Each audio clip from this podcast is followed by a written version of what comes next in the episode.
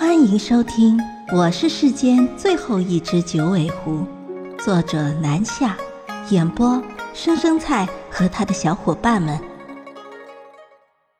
第六章梦幻下集。我心情不由有些沉重，有些不愿意就这么唤醒他，但是他真正的父母还在现实里等着他醒来。我于是化身为人，找了个机会。向他走去，洛子涵，我朝着坐在树上的他喊道。他有些惊奇的看着我，问道：“你是谁？怎么会知道我的名字？”我想了想，决定告诉他我真正的名字。我说：“我叫锡纸。”哦，锡纸。他不知道为什么脸色有些泛红，带着少年人的真诚。他笑着对着我说：“锡纸，你真好看。”像天上的仙子一样，我愣了一下，心里窃喜，但是不动声色道：“洛子涵，将军府的人叫我找你，你该回家了。”将军府是哪里？我家就在这座山上，你看，那里就是我们的房子。他疑惑的指了指半山腰的木屋给我看，我叹了口气道：“唉，你还记得长安吗？”说完这句话，我明显感觉到洛子涵的精神世界有那么几丝震动，我松了口气，还好他没有陷进去太深，但是他却什么也没说，只是对我说：“西子，你吃过中午饭了吗？”我摇摇头，他从树上跳下来对我说道：“我今早捉了条鱼，要不要到我家去吃顿饭？”我想着和他回家就有更多的机会跟他说话，也就更有可能唤醒他了。便点头答应他了。到了他家，他娴熟的去做了午饭。他们一家都十分热情。我本欲帮忙，却又不知道干什么，干站着又有些尴尬。我于是上山抓了只鸡，又采了些野菜，准备再次烤鸡。我们像一家人一样在厨房里忙碌了起来。不一会儿，一顿美味的午饭就出炉了。我们围坐在桌子前。热热闹闹的吃起了午饭，骆子涵的母亲一个劲儿的给我夹菜，还直夸我漂亮，把原本就自恋的我给吹上了天。聊熟了之后，他母亲忽然问我：“七指姑娘可有婚配？”我摇头说：“没有。”他母亲立刻笑了：“那你看犬子如何？”骆子涵也羞涩的看着我。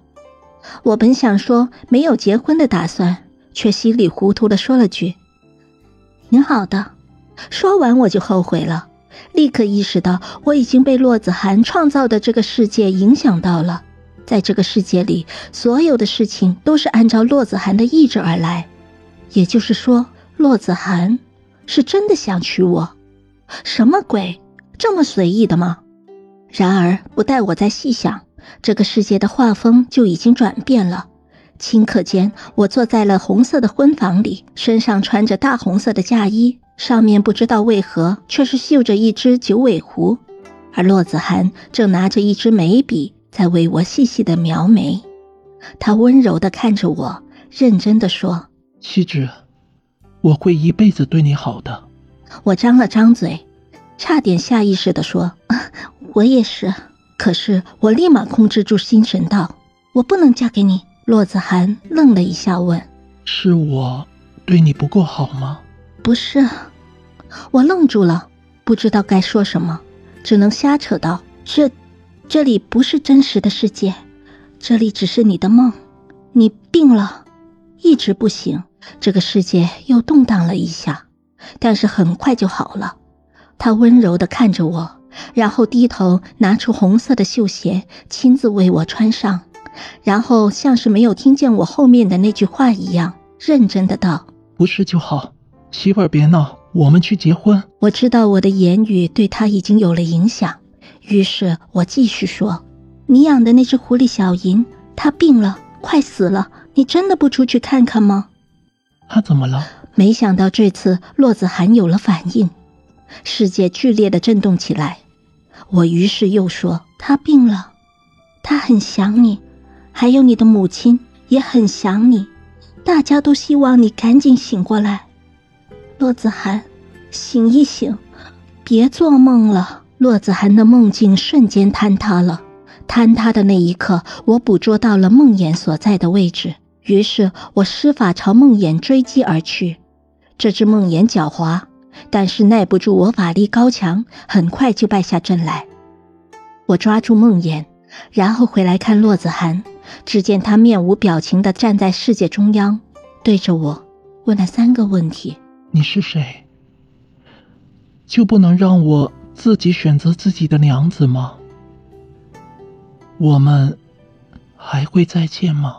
我还没来得及回答他，这个小世界就随着梦魇被我抓住而崩溃了。我的魂魄于是离开了骆子涵的梦境，回到了自己狐狸身体，灵魂出窍，有些累。我卧在骆子涵床边睡着了。第二天醒来时，我发现自己被关在笼子里，我又被骆子涵囚禁了。骆子涵就站在我的笼子前，神色莫名，悠悠地问：“你最近去哪里了？”我没有理他，但察觉他的性格有些奇怪，于是回想起了梦魇中的人，醒来后情绪会十分不稳定，需要恢复七天。我于是也不再想刺激他，便在笼子里住了下来。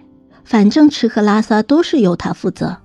骆子涵病好了，全将军府一派欢欣鼓舞，而骆子涵却是不怎么高兴的样子。他偶尔会来找我。然后对我说话，说他做了一个很长的梦，还娶了一个长得很漂亮的仙女做娘子。他不知道，他口中说的仙女就是我。我听他夸我漂亮，觉得十分受用，总是傲娇的瞟瞟他。日子一天一天流走，我也早已自己拍碎了锁，从笼子里溜了出来。唯一不变的是，骆子涵还是时常来对着我自言自语。一日，他照常来找我，神色有些疲惫地说：“小莹，我就要结婚了，是和李家小姐李初晴。”什么？我愣了一下，心里不知道是什么滋味。骆子涵要结婚了，他怎么就要结婚了？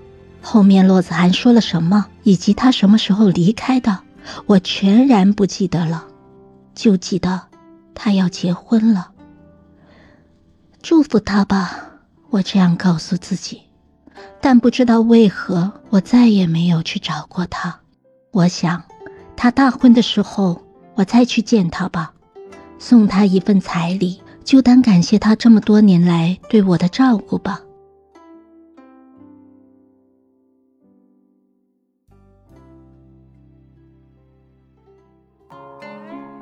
本集已播讲完毕，下集更精彩。欢迎点赞、订阅、评论呢。